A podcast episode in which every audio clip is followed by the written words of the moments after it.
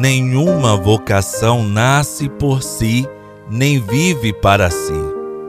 A vocação brota do coração de Deus e germina na terra boa do povo fiel, na experiência do amor fraterno. Meu amigo, minha amiga, a graça e a paz a você da parte do nosso Senhor Jesus Cristo. Hoje, 3 de agosto, terça-feira, nesse mês que devemos rezar pelas vocações, não podemos nos esquecer da primeira vocação e mais importante de todas, a vocação à vida cristã e, consequentemente, a santidade. Todos somos chamados, vocacionados à santidade, e fora desse caminho não temos como viver bem, qualquer que seja a nossa vocação pessoal. Em nome do Pai, do Filho e do Espírito Santo. Amém. Que o Deus que escolhe, o Filho Jesus que chama e o Espírito Santo que envia esteja conosco. Bendito seja Deus que nos reuniu no amor de Cristo. A Bíblia é a palavra de Deus e nos mostra a vontade dele para nossas vidas. Através da mensagem da Bíblia, muitas vidas são mudadas.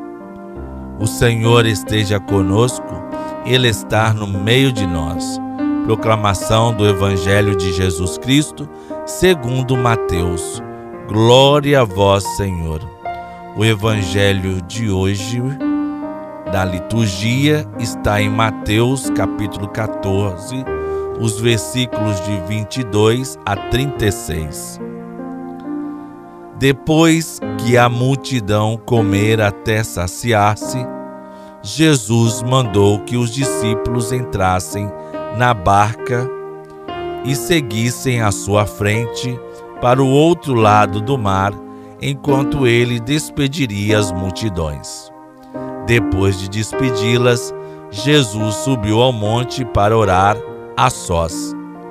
A noite chegou e Jesus continuava ali, sozinho. A barca, porém, já longe da terra, era agitada pelas ondas, pois o vento era contrário.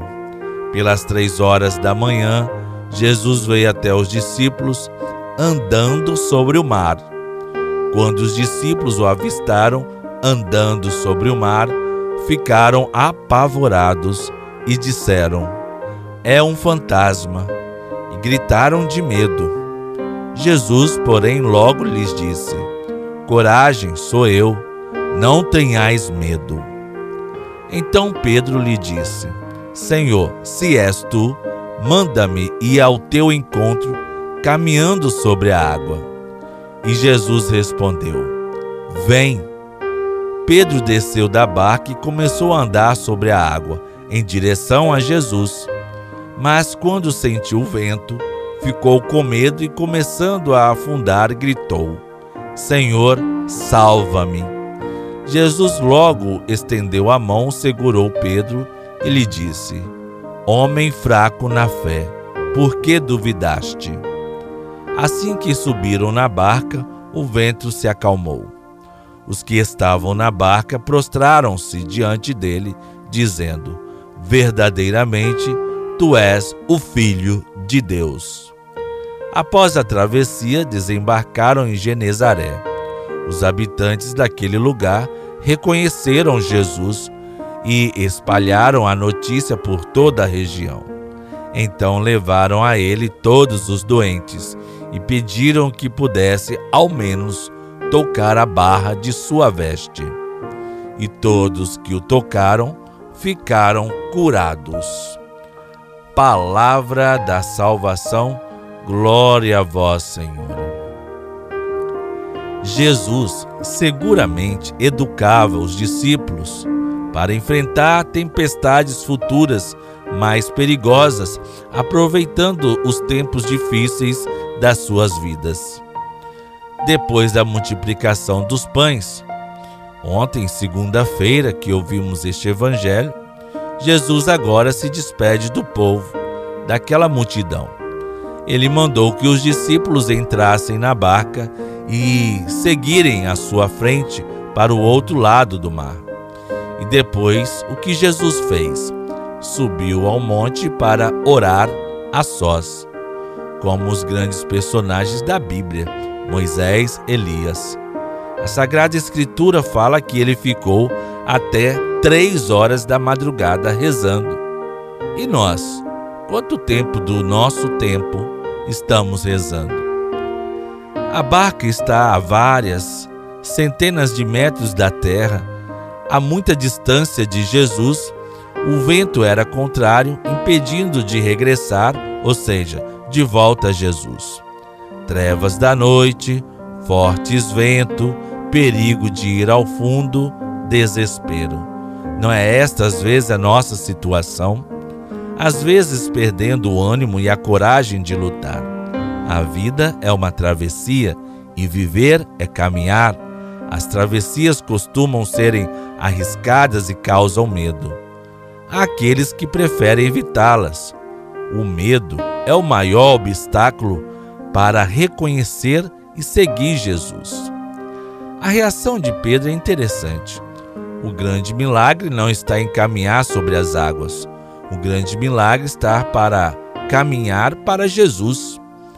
No medo e insegurança, fragilidade, como Pedro, mas com confiança. Se és tu, Senhor, manda-me a ter contigo. É certo que nada é fácil. Os ventos dão contra. Você cai e começa a ir para o fundo. Salva-me, Senhor. O importante também é isso: suplicar, entrega confiante, reconhecer e saber que é pequeno e necessitado de ajuda. Jesus disse: Coragem, sou eu, não tenhas medo. Jesus disse: Vem, tranquilizai-vos, sou eu, não tenhais medo. Confiança. Enquanto olhava para Jesus, Pedro andava sobre as águas. Ele teve medo quando olhou em direção ao vento e tirou o olhar de Deus. Se estiver passando por um momento difícil, não tire o olhar em direção para Deus. Não fique com os olhos fixos no seu problema. Preciso fixar os olhos em Jesus. Termina este evangelho com a profissão de fé. Os discípulos todos prostraram-se se dirigem a Jesus dizendo: Verdadeiramente é o Filho de Deus. Oremos. Neste mês de agosto, somos todos chamados a intensificar as orações pelas vocações. A igreja nos pede, rezemos pelas vocações. Senhor da messe, pastor do rebanho, faze ressoar em nossos ouvidos teu forte e suave convite, vem e segue-me. Derrama sobre nós o teu Espírito, que ele nos dê a sabedoria para ver o caminho e a generosidade para seguir sua voz. Senhor, que a messe não se perca por falta de operários. Despertai nas nossas comunidades para a missão. Ensina nossa vida a ser serviço fortalece os que querem dedicar-se ao reino e na vida consagrada e religiosa. Senhor, que o rebanho não se perca por falta de pastores. Sustenta a fidelidade de nossos bispos, padres e ministros. Dá perseverança aos nossos seminaristas e desperta o coração dos nossos jovens para o ministério pastoral em tua igreja. Senhor da messe, e pastor do rebanho. Chama-nos para o serviço de teu povo. Maria, mãe da Igreja, modelo dos servidores do Evangelho, ajudai-nos a responder sim. Amém. Ave Maria, cheia de graça, o Senhor é convosco. Bendita sois vós entre as mulheres, e bendito é o fruto do vosso ventre, Jesus. Santa Maria, Mãe de Deus, rogai por nós, pecadores, agora e na hora de nossa morte. Amém. Pai nosso que estais nos céus, santificado seja o vosso nome. Venha a nós o vosso reino, seja feita a vossa vontade, assim na terra como no céu. O pão nosso de cada dia nos dai hoje. Perdoai-nos as nossas ofensas, assim como nós perdoamos a quem nos tem ofendido e não nos deixeis cair em tentação, mas livrai-nos do mal, pois teu é o reino, o poder e a glória para sempre. Nosso auxílio está no nome do Senhor. O Deus de bondade nos abençoe na sua misericórdia e infunda em nós a sabedoria da salvação. Sempre nos alimente com os ensinamentos da fé e nos faça perseverar nas boas obras. Oriente para Ele os nossos passos e nos mostre um caminho da caridade e da paz. Abençoe-nos o Deus Todo-Poderoso, Pai, Filho e Espírito Santo. Amém.